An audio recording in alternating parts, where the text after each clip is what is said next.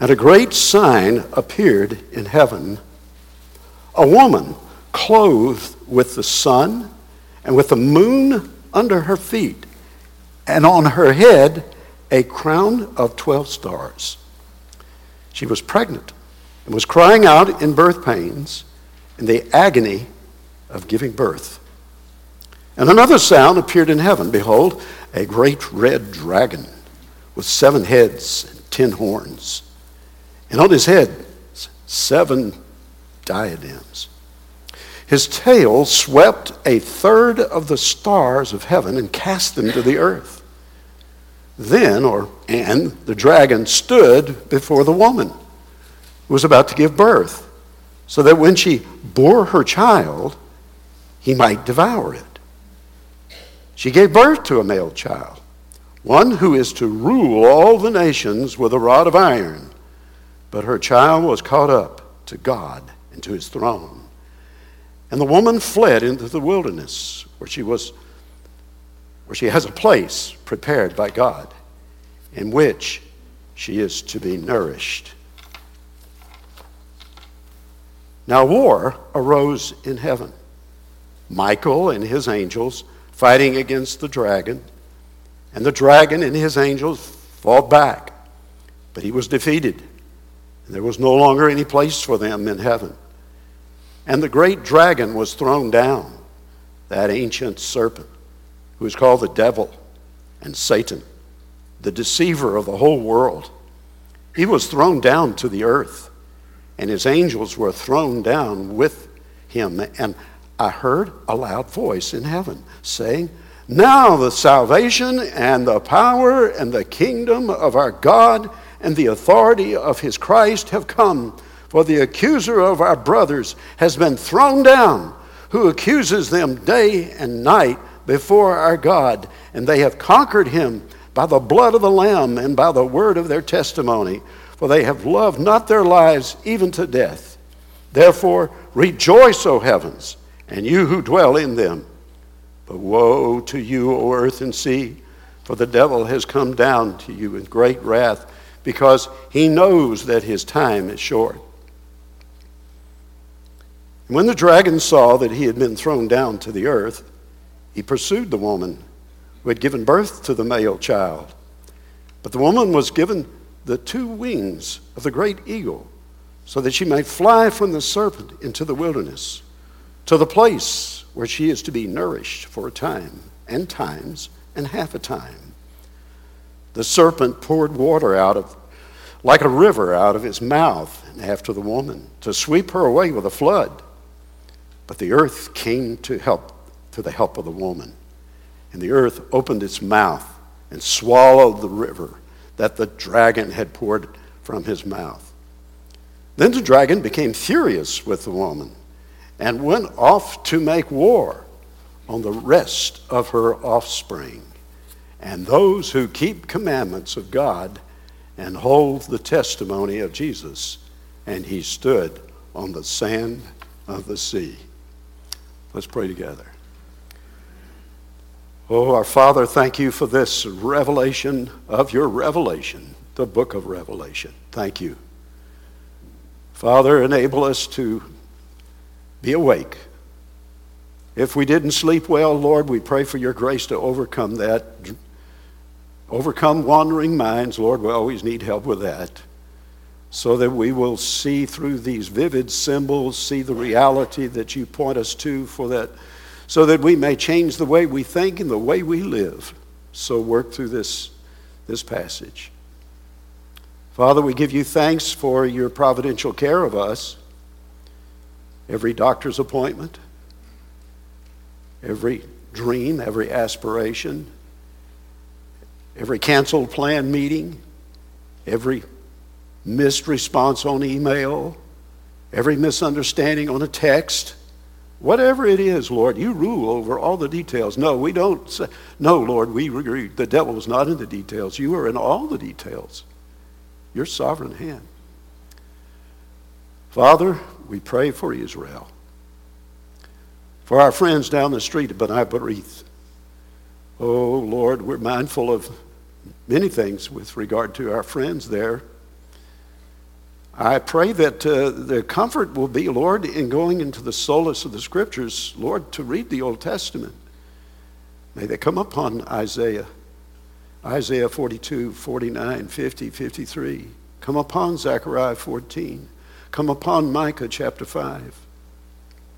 Oh, point them, point them to the Messiah, Jesus Christ, the Lord Jesus Christ.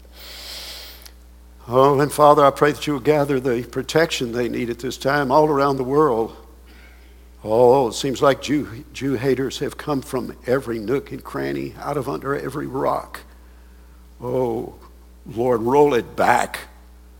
Stem the tide, Lord. Protect Israel, that little tiny nation. Father, there are some who are not able to be with us today. They're not well. They're shut down, shut in. For whatever reasons, Lord, give comfort, comfort, consolation, hopefulness to everyone who's listening here at this moment or by way of the internet. Bless your word as it goes forth. We ask it in the name of Christ Jesus, our Lord and Savior. Amen. Amen. Book of Revelation. Something of an apology. We're driving, dropping right into chapter 12, almost right in the middle of the book. I, let me say a couple of things about Revelation, the book of Revelation. First of all, I think this should be, uh, hopefully, it's obvious to us. This is the last book of the Bible which, which throws us back to the first book of the Bible. That's important to understand. For in the first book of the Bible, we have the creation of the heavens and the earth. What do we have in the last book of the Bible? We have the destruction, the end of the heavens and the earth. But that's not all. We have the beginning of the new heavens and the new earth in the book of Revelation. So we have this book. Now, there's a question that comes up at this point. I can't chase it down at length, though this message will speak to part of it. Is this the end? That, that thought gets to running around. I've been through seasons like this in my lifetime.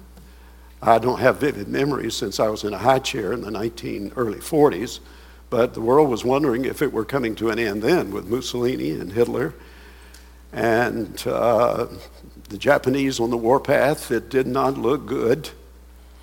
And then, without rehearsing the history from there to this day, there have been other times when things have looked very threatening, very, very much so. And, you know, God's people, if they've got their head screwed on right, they resort to the scriptures to try to begin to make some sense of what's going on. That's understandable. So here we are in the book of Revelation. I think that will help us. I know it will, at least in part this morning. So, what about the signs of the times? Is this the end? Got to be really careful with this language of signs of the times. I, hope to address that along the way through this.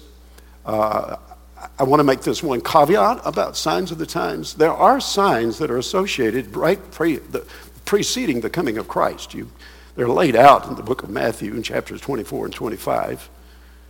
And you can, you can go to the book of Revelation, for there's a shadow cast by the events that are coming one day, and that shadow is cast back out before that time. I'm of the persuasion that the closer we come to the return of the Lord Jesus Christ, that the more accelerated some of those conditions will get as we come. So we got to be careful. We say, is this the end? Is Jesus Christ going to come and take his church in our lifetime? That would be wonderful. Hey, I'm for that. We call that the rapture. No apologies for that language, but the Lord may not. He may have other plans for us. But I must hurry to say this. If you want to see the depths of hell, pay attention to the approval being given to the evil perpetrated by the Hamas attack on Israel on October the 7th, 2023. Outskirts of hell, folks. You know, many are appalled by what we saw in the sense that it seems to be out of step with what we think is the goodness of the human race. Oh, you missed that pitch. Goodness, the human race doesn't, it's, it's not a good picture. We're depraved, we're fallen, we're in rebellion against God. And there are these occasions where evil breaks out in a concentrated way. We couldn't bear it if it were just almost every month every year. God, in His mercy and His providence, gives us some reprieve. But every once in a while, it will break out in such, in such a vivid, dramatic, shocking way that it rocks us back on our heels. Israel's war with Hamas on the evening, on the morning of Shabbat, October the 7th, at approximately 6:30 a.m., Hamas terrorists broke through the fence system that separated Gaza from Israel. They launched a full-scale attack, a blitz by land, sea, and air that surprised Israeli and U.S. intelligence and killed hundreds of Israelis and left even more wounded. Whole families were slaughtered, babies were decapitated, old people were killed and taken hostage, women were raped. Thousands of rockets were launched upon homes, villages, citizens everywhere. It's being called the continuation of the Holocaust of the 1930s and 1940s. The purpose of the attacks was to kill as many Jews as possible. It was a shock invasion. One looks at that whole scene geographically, and it gets even more perplexing because you consider the tiny, the small size of Israel compared to the rest of those 22 um, Muslim Arab states from the Atlantic all the way over to the Indian Ocean hundreds and hundreds of thousands, thousands of square miles. And you look at tiny little Israel. And you have actually 5 million square miles. And you take the sum total of those Arab states. Israel has 9,000 square miles. And to get things even more concentrated, to understand and appreciate what's going on in that part of the world, in Israel right now, is that Gaza is about 141 square miles. We have not been through, I've been to Israel twice through study, trips, not tourist trips, but study trips. There's a difference. And have been there, have walked, as Beth and I did the, the second time I was there, walked through some of those miles. And, but we didn't go into Gaza, but Gaza has 141 square miles. You know how many square miles are in Fayette County? I looked it up. 199. Did you realize that? Can you imagine Fayette County being filled with two and a half million people? That's what you're dealing with in Gaza. And so here we are faced with this. Faced with this, this being this war with Hamas, this Islamic terrorist organization. Now, I have to add this. What about evangelicals and the nation of Israel? This is a topic all of its own that it's the most interesting story. I'd like to tell you the whole story sometime, but I don't have time today. I've lived through a lot of it. The beginning of this began with, um, for our purposes, the state of Israel's statehood when it was established in 1948. There was immediate Arab resistance, 1967, 1973. Israel almost lost in 1973. It was desperate. But dispensationalism, so you're sitting here and you say, what is a dispensationalist? Is that a disease? Is it uh, a political party? What is it? I'm going to explain it to you. Dispensationalism is a term that is used to describe those who are convinced of a certain way of interpreting the scriptures with a literal, historical, grammatical, theological interpretation. Well, you say, do not, don't, don't all, people, all Christians do that? Well, you'll get some lip service, at least with, I say, conservative Christians, yes. But there is a divide. I don't want to labor that divide, but if I could get it down to one point, I would say that uh, dispensationalists insist there is a difference between the church and Israel. We're not Israel. You're not a Jew. That's what we dispensationalists, that's what I preached from this pulpit uh, for 50 something years, off and on. That, uh, that's, that should help that much to be said. But dispensationalists have been criticized for its beliefs about Bible prophecy. So let's get specific. Um, for its philosophy of history, for its replacement theology. Some bristle at that. We have friends, who uh, I do, And then the family, brothers and sisters in Christ, think that uh, when you say replacement, they're offended by that because we dispensationalists who interpret the Bible literally, historically, grammatically, we see a difference between Israel and the church. But we have some in the body of Christ who say, no, the, the, we're the new Israel. And so we, dispensationalists, are criticized for objecting to that. We've been told that we dispensationalists are overconfident with regard to the, our prophetic views. Mm-hmm. Uh, for categorical statements that cannot uh, happen between Israel and her neighbors, I'll shorten this point up and just say it this way.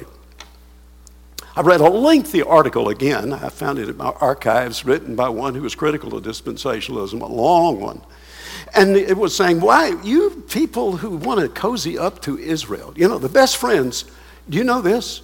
The best friends that Israel has in this world, you know, there, the United States of America. Hey, we can get it, we can get a more tight, a tighter circle than that. The best friends would be, have been dispensational believers, evangelicals. Now, we've been criticized for that. Some have overplayed that and kind of give a green light to anything Israel wants to do, that sort of thing. I'm not saying that. But um, that's the way it is with no apologies here. I'm not presenting this. Don't want to overstay it, but I want you to understand that we, by the way, in Sunday school, I've been given permission for the first few minutes in our prayer time to give some more specific things about the war and uh, how to look at this, Hamas and Israel, and related, related matters. Let's get a little more close to the passage. What we're dealing with here in chapter 12, I'm going to have to rehearse something for you. The seventh trumpet, the, the book of Revelation is laid out this way. It's not that complicated. People go into hissy fits when they think, oh, it's just too confusing, too confusing. It's because they don't know, either they don't know the Old Testament or they don't know the rest of the scriptures so that to see how it fits into the story of the kingdom redemptive plan of God. Here it is. Here's Revelation. Revelation, the book of Revelation, chapter 1, is the book of Revelation is the summation of the biblical story of the greatness of God's kingdom and the glory God manifested in the fulfillment of his redemptive plan. It's the capstone. It finishes the story. And the book of Revelation is the fullest revelation of what is to come in the history of the world. That's why we tend to gravitate to it when times get really catastrophic. Revelation 1 7 puts us on point. It's a good observation tower to look over the book and understand. Here it is Revelation chapter 1, verse 7.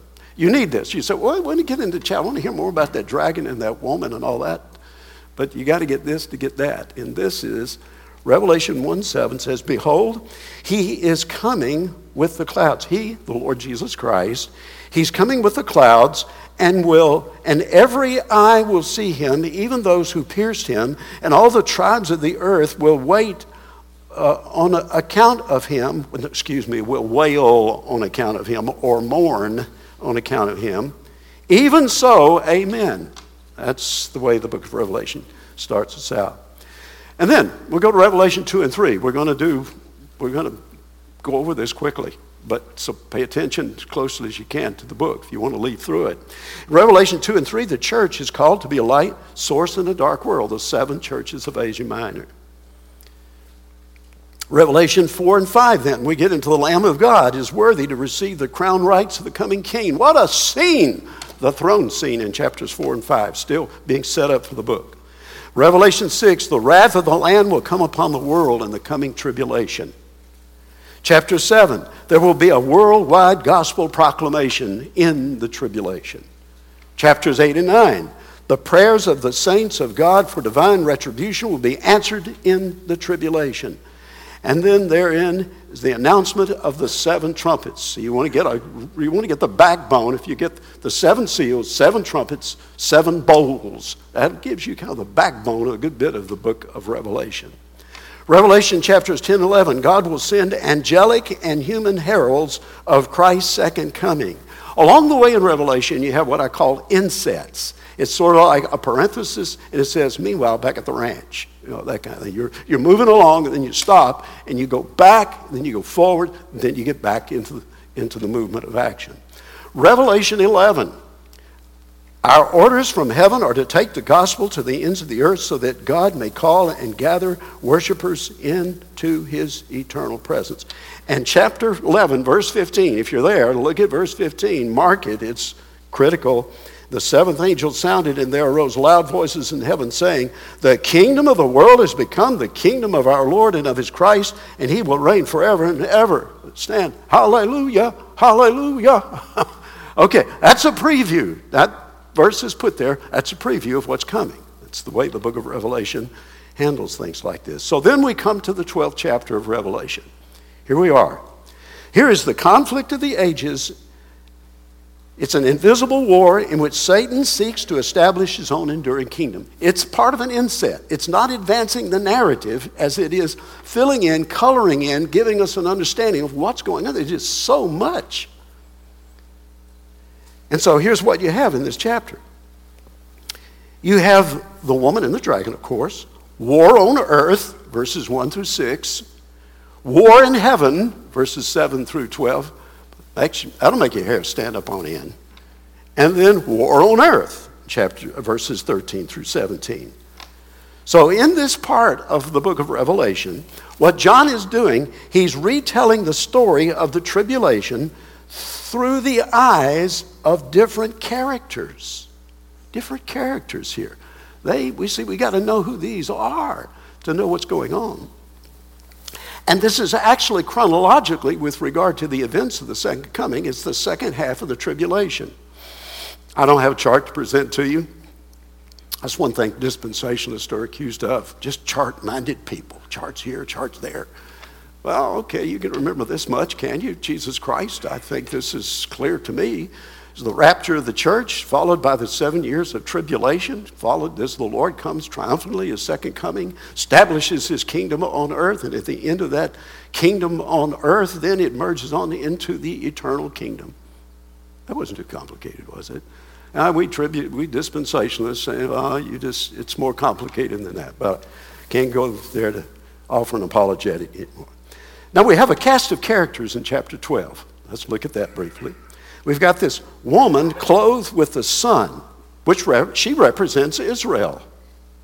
Then we have the red dragon, seven heads, ten horns, represents Satan. And then we have this male child, represents Christ. Then we have the archangel Michael casting Satan out of heaven. And then the offspring of the woman is persecuted by the dragon. Now, let me stop here and just say something briefly about signs and symbols. You talk about symbols, this is the book of symbols. Now, symbols do not deny reality, they help us to understand reality. Some people want to hide behind figures of speech, symbols, signs, and say, well, it's just all symbolic. Well, what are you saying? You say it's, it's a nothing burger? Is that what you're trying to say with that language? Let me tell you, folks, let me tell you a couple things about signs and symbols. Um, a sign is a person or event that looks beyond itself. I'm going to be textbookish here for a few seconds, and I'll bring it down to how you got here this morning. And that it indicates something of greater significance. That's the way symbols work. And symbols, Revelation is filled with them, and it gives us fresh eyes to see things. They really help. And what we have pictured here in this in the book of Revelation actually symbolize the world of everyday reality in new disconcerting x-ray light. Okay, so well that's kind of heavy stuff for symbols. You know what you did this morning when you got up and you got in your automobile and you got here? You can thank the Lord for a lot of symbols that you read without even thinking about it and you got here. First of all, anybody who came from out uh, west of here, well, any direction, any direction, you had red lights. Did you think about that? You, did, you have a little book. Okay, that thing says red up there. What's that mean? It says now, oh, there's yellow. What's that? Oh, yellow. That means, hey, uh, kind of slow down or stop. And then, well, uh, red, well, green means go. And you, you know this. I'm speaking down to you. I apologize for that. And then red is stop. Just stop. Because why? If you don't, there could be someone coming across your bow at 40, 50 miles an hour. Aren't traffic lights wonderful things? I have little habits. I thank God for green lights. Red lights, thank you, Lord, for those. Sometimes they don't work out if you're in a hurry. But that's the way symbols work stop signs, yield signs. Oh, there's all kinds of them. And so we came here this morning as a gift of all of the symbols that were here between here and there and how comforting and helpful. I'll tell you what, just travel to another country, uh, third world countries.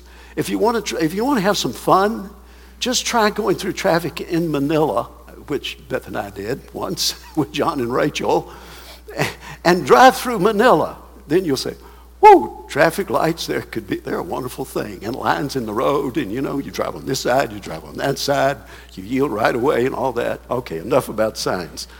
All right, here we are now looking, looking carefully at this passage. Let me point out a couple of things about the passage. I think this will expedite things. If you're with me, I'm going to take this first package of thought in verses 1 through 5, okay? I'm going to say some things, I'm going to, I'm going to comment on the language here, and then we can package it up and move along that way. Because I do want to get to the conclusion.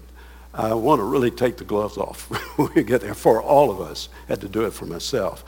Okay, I said what I need to say about the sign. You see that line? The sign appeared in heaven, a woman. Now, you may want to pause and think this, if I can go back to the whole issue of signs. What signs do is that they show us a reality that uh, could remain indistinct and hidden. But a sign or symbol will open up something for us. And it opens up something to get us to do something. So, this, I, I want to insert another thing here. Revelation is not a comic book, it's not a newspaper, it's not entertainment. It's a sobering book. You know, Revelation was written probably in the 90s uh, AD, the last decade of the, of the first century, to Christians, to Christians who were beleaguered, who were persecuted, who were under uh, dire, great stress, trying to live for Christ in a pagan world. We can't, well, we are better able to. It wasn't like to for the church to become a reality in a totally pagan environment. Okay, welcome to 2020, the 21st century. But in the first century, paganism everywhere, gods, goddesses, emperor worship, all that stuff. And the church, oh, a hated, hated, hated minority. And so, what was necessary was for the church to be given some understanding of the way things really are, and symbols really help that in that way.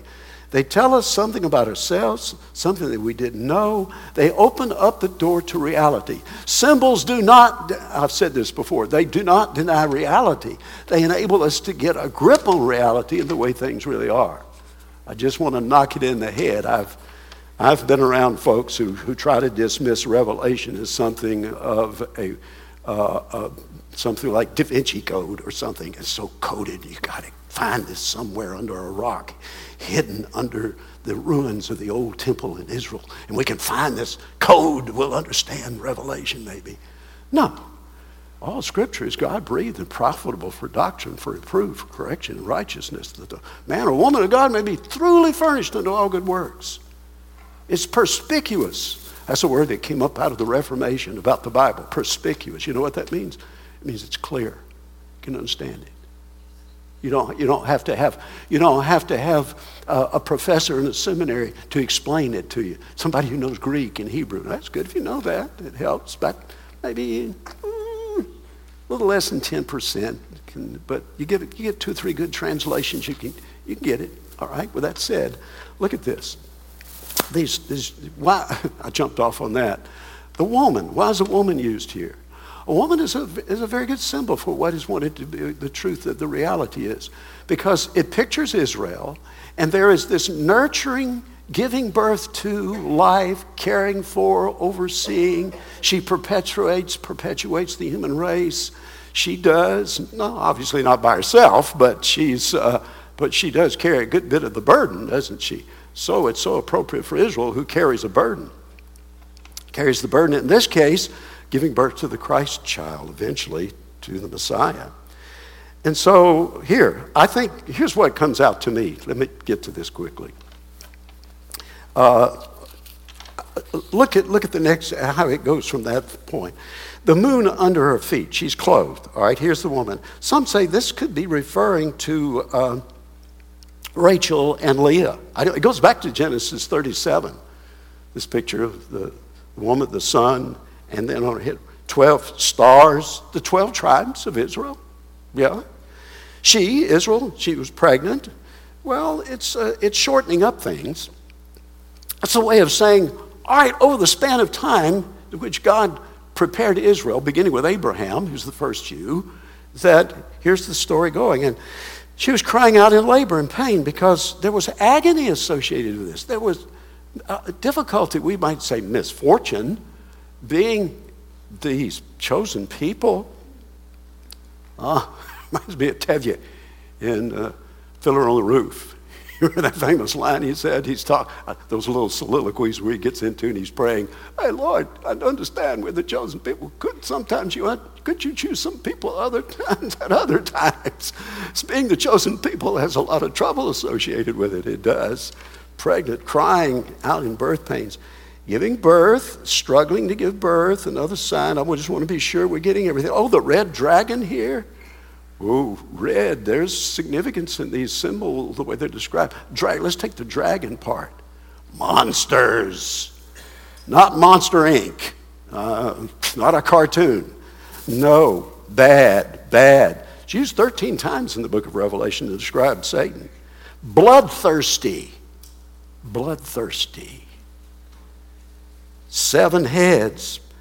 Probably referring to seven uh, world kingdoms uh, here from taken from the book of Daniel. I don't have time to break that out. But the, the ten horns, future kingdoms that are to come, Daniel chapter 7, break these down. And then this dragon, the woman, she's about to give birth, and then what? That she might devour it. This is Satan wants to stop the seed of the woman from bringing about the Messiah. Satan was in the territory when in Genesis 3:15, you know, he will you, you'll bear a child, Eve, eventually will come from you, and the, his his heel will be bitten, but his head will be crushed. It's going to be difficult, uh, it's going to be turmoil, trouble, problem, pain, suffering, but Satan is in the end going to be his it's going to be crushed. But there will be some heel bites the Savior will suffer. All right, so she gave birth to the male child who is now, he sweeps. Here's what he does at this point. This kind of, you have to really jerk yourself into full attention. He just sweeps over the incarnational life of Christ on earth. And what does he do immediately after the birth? He goes down. Well, he's going to rule over all nations with a rod of iron because he wants you to see where he's going to the coming of Christ. The word rule there actually is, could use the word shepherd to describe this at his second coming. And Jesus would be the king over the nations of the world. And the woman then now, he's, now, with this statement, get this, with this next statement in verse uh, 8, uh, excuse me, 6, um, the woman goes into the wilderness. Uh, hold on, I'm going to hold off on the explain to that, but he, then these three and a half, these 42 months mentioned right at the end there. All right, here it is. That Satan has raid, waged war against Israel from the time of her conception as a nation to the time of the birth of the Messiah. That's what, that's what he's walking us through here. So the woman, not the church. Uh, I've got a study Bible or two. I see they want to call this woman the church. Oh, how you get that? It's like somebody's got a theological system they're trying to shoehorn into this. This is not the church, it's Israel. And so Actually, this woman, she's one of several women who come up uh, in the book of Revelation. This is not a, I'm not dissing womanhood with this. It's the way, four symbolic women in Revelation. You've got Jezebel in chapter 2, verse 20, which uh, she represents paganism. The scarlet woman represents false religion in Revelation in 17. And then you have the bride of Christ representing the church in Revelation 19. But back to this woman, Israel, here at this point. So, what's happening then is to show us that, you know, Satan comes out, he's this red dragon, but he's, his, this tells us, this is the reality of Satan. Oh, and we just have got so many, so many uh, miscues on Satan.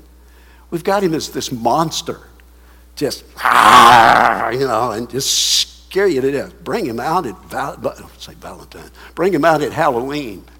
Halloween. But you know, he's more like, he's more like the suave, debonair, smooth talking, charming, brilliant, Renaissance kind of man, something like that, who just can woo and deceive. But he's a master of disguises. He masquerades as an angel of light. We know that from 2 Corinthians 11 14. He's powerful in strength and in influence. He's a murderer from the beginning. Satan, the God of this world, 2 Corinthians 4 4. And he is after, after the seed of the woman. He doesn't want it to happen. So Satan was constantly looking for opportunities to destroy Jesus when Jesus was born. Now, I need to go through that one again when all the children, the, what, the two year olds and under, were, were slaughtered in Bethlehem by Herod. Didn't work. But here, Satan hates him. Just with me, let's see if we can do this. I'll, it's, it will help. Let's just water ski theologically, hermeneutically through the Old Testament and show you how Satan shows up in, in many different t- uh, terms. First of all, Cain kills Abel. That's not a good beginning. And the corrupting of the line of Seth, from whom eventually the line, the seed of the woman, Messiah, would be born. Abraham, he endangers Sarah by lying. We got to have Sarah in this story. Genesis chapter 20. Could have been t- attempted rapes of Sarah were prohibited by God's sovereign hand. Don't bypass things like that. Then you had Rebekah's plan to cheat Esau out of his birthright and the subsequent enmity of Esau against Jacob. Get him, kill him, we're going to kill him. Didn't happen. Pharaoh, Egypt, the gods of Egypt, Exodus, murdering the male children in Egypt, Exodus in chapter 1. It gets scary. Close. The Amalekites that attacked Israel when they go up out of Egypt and they go up toward the land, the Amalekites. And they really get in, talk about getting in God's little black book, if he's got one. These people tried to destroy my people, Israel, at the get go, and they paid for it. Exodus 17. Then there was the Canaanite corruption of Israel and the apostasy of Israel. Do you realize what a threat that was to the nation? To the depths of idolatry and corruption to which, into which they plunged? David, Saul, trying to kill David. Saul, haven't you got a lick of sense? Don't you know your theology? No. He wanted to kill David.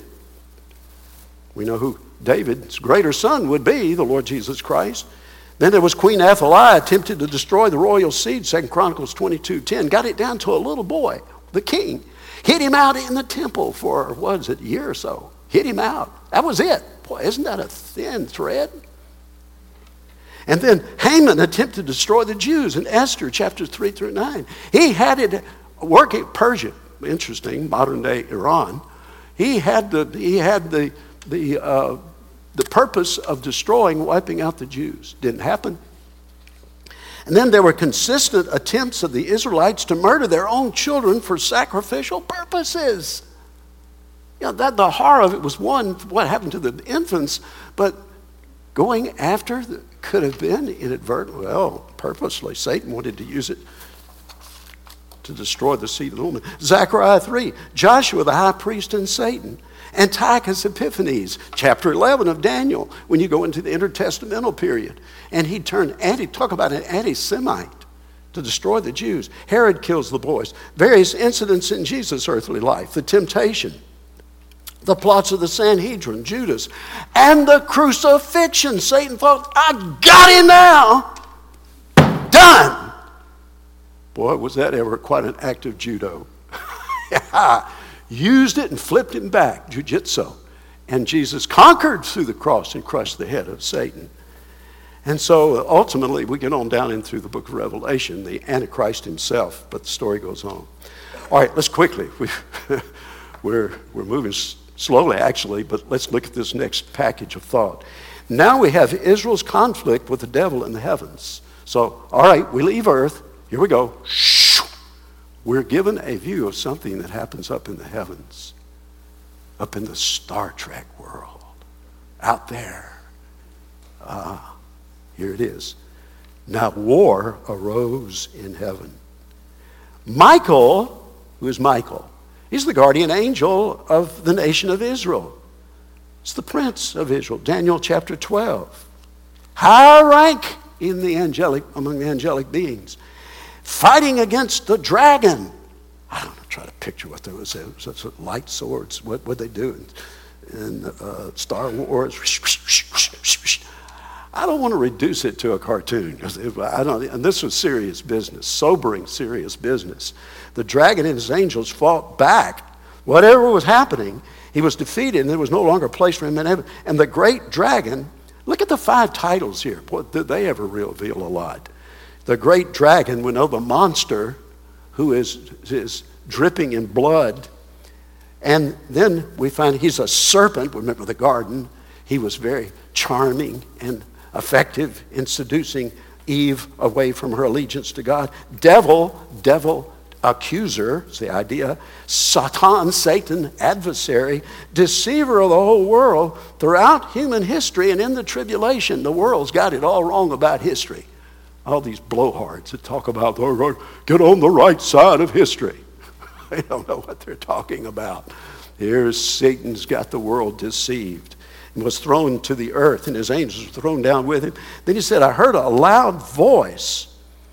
I, it would appear the way the thing goes, it looks like the tribulation saints break into this, uh, this soliloquy of song, this hymn of praise is what it is.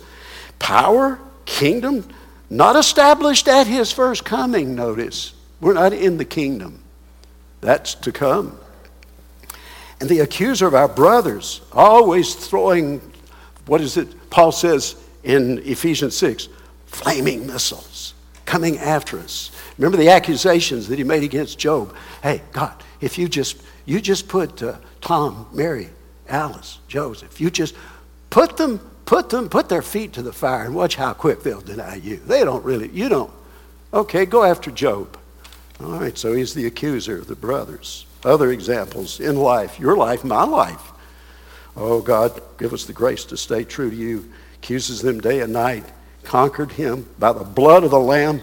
Uh, reminding us that Jesus Christ fulfilled all the, the typology and the sacrificial system of the Old Testament, but in Jesus Christ, in his blood, in giving his life up in a violent death, he has made overcoming Satan possible.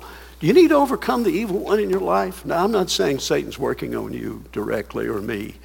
Uh, Christians like to flatter themselves, saying, I'm the most important person on this planet. Satan's getting me.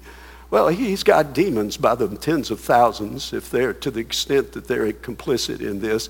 But then, you know, I've got my old sin nature, and that's not a friend. And then I got the world. So there we are with that complex, but we can be overcomers.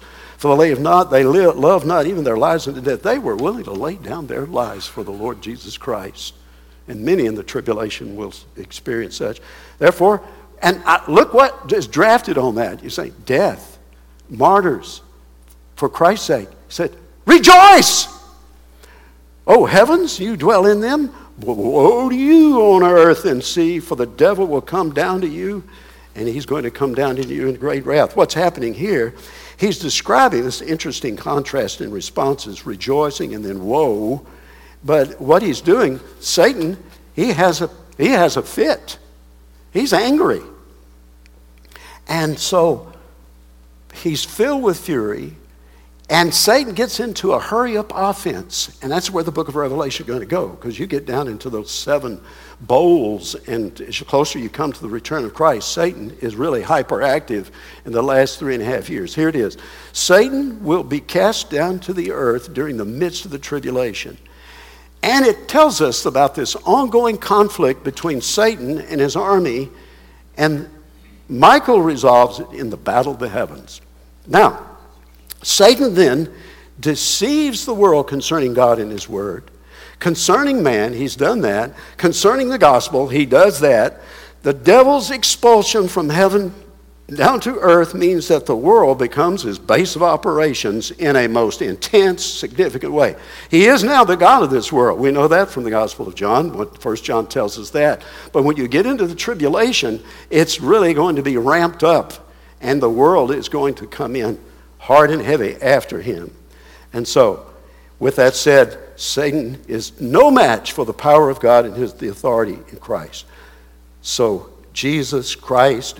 And see, this is what this, this, this uh, picture in Revelation 12 is to do it's to encourage us, not discourage us, not make us gloomy, not, not pessimist, but to fill us with hope. We're going somewhere, we're part of the story.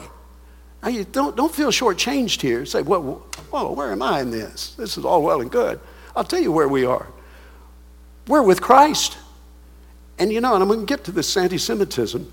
I'm trying to hurry to get there. This thing I got to address a bit that the world hates the Jew, but the world hates Jesus Christ. You know what? You know anything about Jesus' genealogy? Jesus was a Jew. You keep that in mind. All right, we'll come back, circle around to that. So there we are. So here we come down to this last section. So Israel now, here's Israel's conflict with the dragon in the future. It goes back to verse 6, but then in verses 13 through 17. The persecution of Israel. When the dragon saw that he had been thrown down to the earth, he pursued the woman, Israel, who had given birth to the male child, but the woman was given two wings. Now, what he's describing here is in the tribulation. And he's describing the fact that God makes a providential protection of her, the wings of the eagle.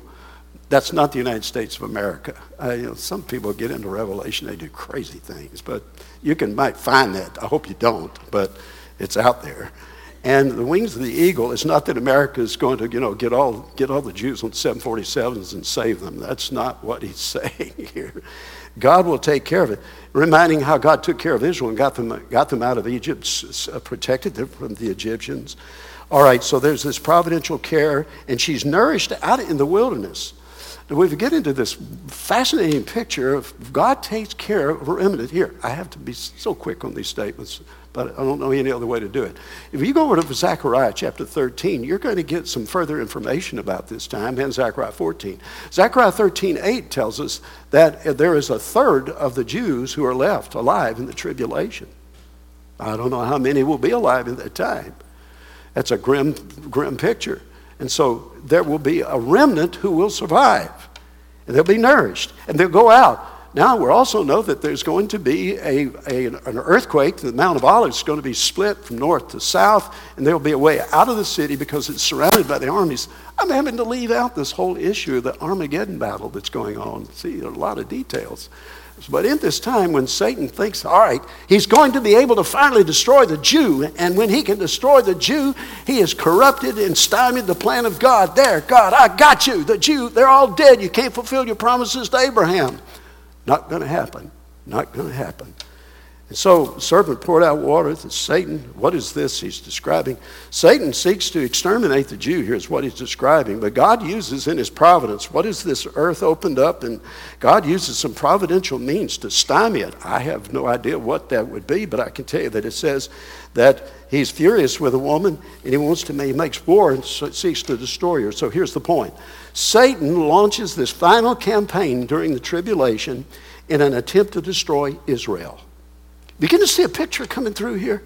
What's going on? I, I, I haven't forgotten what happened on Shabbat, October the 7th, and what the attempt is taking place now in our world in full display. In the middle of the tribulation, many in Israel will flee the wrath of Satan and the Antichrist. God will protect. He's in, he's in control. And he will provide the supernatural and providential protection of Israel. How then should we live? Let's get right to it. Let's close. But I've got some things that really need to be said here. Did I, did I give myself some time? I did. All right. Look at this. I want to make several statements here. I'm going to expand on the third one. One, the conflict of the ages is an invisible war in which Satan is seeking to establish his enduring kingdom. He hates God, he certainly hates the Lord Jesus Christ. He has sought to destroy him, to keep him from his first coming, and now to try to keep him from the second coming because he knows it will be doomsday for him.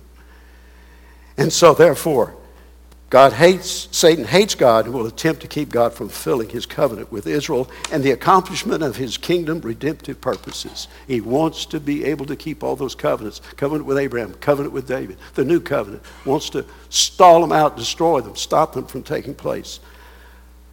Have you thought about why Jew hatred is so unique? I, you know, I worked through this. I, I couldn't stop my reading on this. It just got, I got so enthralled with, with this in, in variety of moods the, the degree of anti Semitism that's rearing its head right now.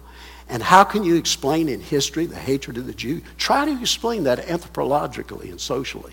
Every generation from it's okay let's let's get back to the hatred of the jew i got this this is actually from a jewish source here hatred of the jew has been humanity's great hatred while hatred of other groups has always existed, no hatred has been as universal, as deep, or as permanent as anti Semitism. Now, I would, I would adjust that a bit. I say that anti Semitism is hatred of the Jews, and the God who revealed his law through them ultimately is the hatred of the Lord Jesus Christ and his coming kingdom and the redemptive plan of God. The Jew and all and, and Gentile were all wrapped up in this together. Does the world know this? No, they just want to kill the Jews. Why does Hamas want to destroy the Jews? Satan's behind it. That's what's going on. And he's got his demonic powers working full time to bring this about. So there is, I hate to say this, but it's got to be said. This is a message and a talk all its own.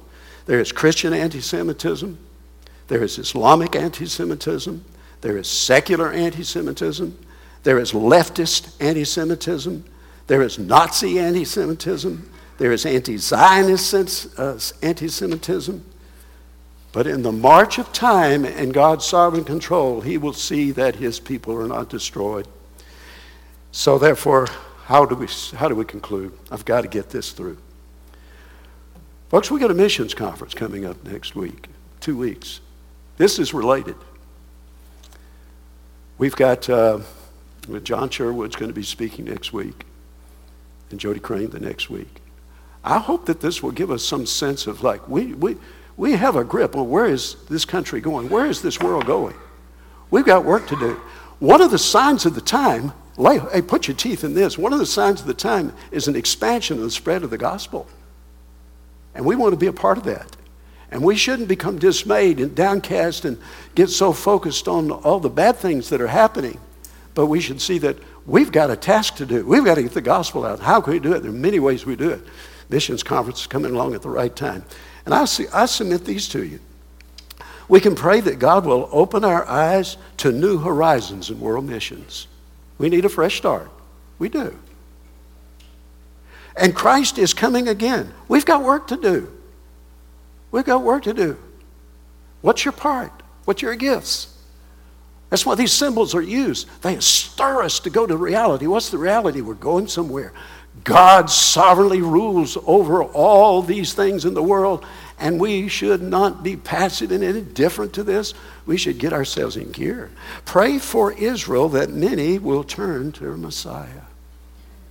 I think, uh, isn't uh, Wes, uh, Wes and Lori Tabor? Oh! Oh! Who said that? What a gift that we've been with them, behind them. Uh, they can, oh, that's good. He'll, he'll give a report. Uh, that's, thank you, Lord.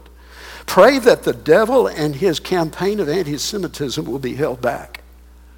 I looked at those crowds around the world, those people in New York City gathering together. Folks, don't kid yourself. This, is, this anti Semitism is rearing its head. This isn't about the Palestinians. Don't fall for that. I've been to Israel, I've traveled through it twice. I understand a little bit. Actually, I had, had an Beth and I had an interesting conversation with two Palestinian, two Arab pastors. Not all Palestinians are Muslim. Had two with the pastors, a little church. I, I got to be careful. I'm online. Um, anyway, and oh, we had to be careful. They were looking around. We had to be, you know, be, they are believers, believing Arabs. Oh, pray for them. If you don't know any names, just say, "Oh God, you know their names protect them, give them courage. They're caught in the middle. Oh. And so, but the anti Semitism and these, what are these? Uh, these interviews, They're deep. I just, I'm looking at this on TV. I said, Did you hear what she said? Not only it's stupid, but it's, it's blasphemy. It's a, it's a fist in God's face. It's, I hate the Jew. And then I'm thinking, you know, Jesus was a Jew. That's what, it, that's what it's about, too. Now, true, the Jew has to, bear, as, as Jews say, that the Jew has to bear the burden of God. That explains some of the anti Semitism. When you think of the kind of world into which Judaism was born and came about, and God gave his law at Sinai, it changed everything. And the world has been mad about it ever since. How dare you show up and spoil our party? And tell us there is a God in heaven to whom we must give account, who is a judge and who has a, has a law that we, are, uh, we must keep and we can't keep, which tells us that we're sinners and that we're sinners and that we need to repent, we need to come to Jesus Christ. I'll expand it out that far. And the world says, ah, I hate that. Hate it, hate it, hate it. That's what's happening. This, isn't, this is not about land, I can tell you that. And don't, don't fall for that. I'm going to speak more to this in the Sunday school hour in the first part. Steve gave me permission to give a few. I'll chase that there then. Pray that Israel can stay resolved and protected in the midst of world hostility. Jews are afraid right now. They don't have many friends. Have you noticed that? Huh. Pray that, pray that Hamas and Hezbollah will be defeated and weakened. I don't pray some imprecatory prayers. Lord, bring down your judgment. I will say this if Christians aren't hearing something about Israel in their churches right now, something's missing. Now, you don't have to be a dispensationalist because I, I have friends that think God's through with the Jew and all the blessings promised to Israel and now the church. Okay, so you don't hear much about Israel. Okay, I, I'm not saying they're anti Semites. Could be some anti Judaism, there's a difference. But if you don't hear something, Jesus was a Jew. All right, I've said that four times. All right. Pray that the grieving, that the grief that those who've lost their family and friends will look to God who provides comfort in Jesus Christ. Lord, please send them some. Pray that those who are anxious, fearful, insecure, just frightened to death, and some are even committing suicide. Oh my, this is the time to wake up to the what reality. Yes, judgment is coming. And it's not going to be a picnic in May. It's going to be so, so final and so terrifying. But there is God who has offered the forgiveness in his Son, Jesus Christ, and it speaks to us. The ultimate Jew, Jesus Christ, the incarnate God on this earth. And we're going to be living with fellow believers, yes, fellow Jewish believers forever. And our Savior is a Jew. That's five times I've said that. So let, we've got some praying to do. We've got work to do in this missions conference coming up. Would you make a special effort to plug yourself into it? Don't stay home and watch something on TV. Got to be careful there anyway. Uh, and, and, you know, drop off at uh, Starbucks, have some coffee, and, and um, be with God's people. Let's, let's link arms. Let's renew ourselves to world evangelism. Lord, what can we do? What can I do? Let's pray. Oh Lord, if there's one here, young person, older person, child, whoever has not put his or her trust in Jesus Christ, oh Lord, before it's too late, may they come to the Savior. That this October the 15th, this would be the day of their new birth. Bring them to Christ. Lord, and use us, bless this missions conference. The speaker comes in as John comes in, and we're here, we sing, we work together and we revive ourselves in getting the world gospel out to the ends of the earth. So enable us to do that, Lord. Thank you, Father, that you've overcome through the blood of Jesus Christ, in whose name we pray. Amen.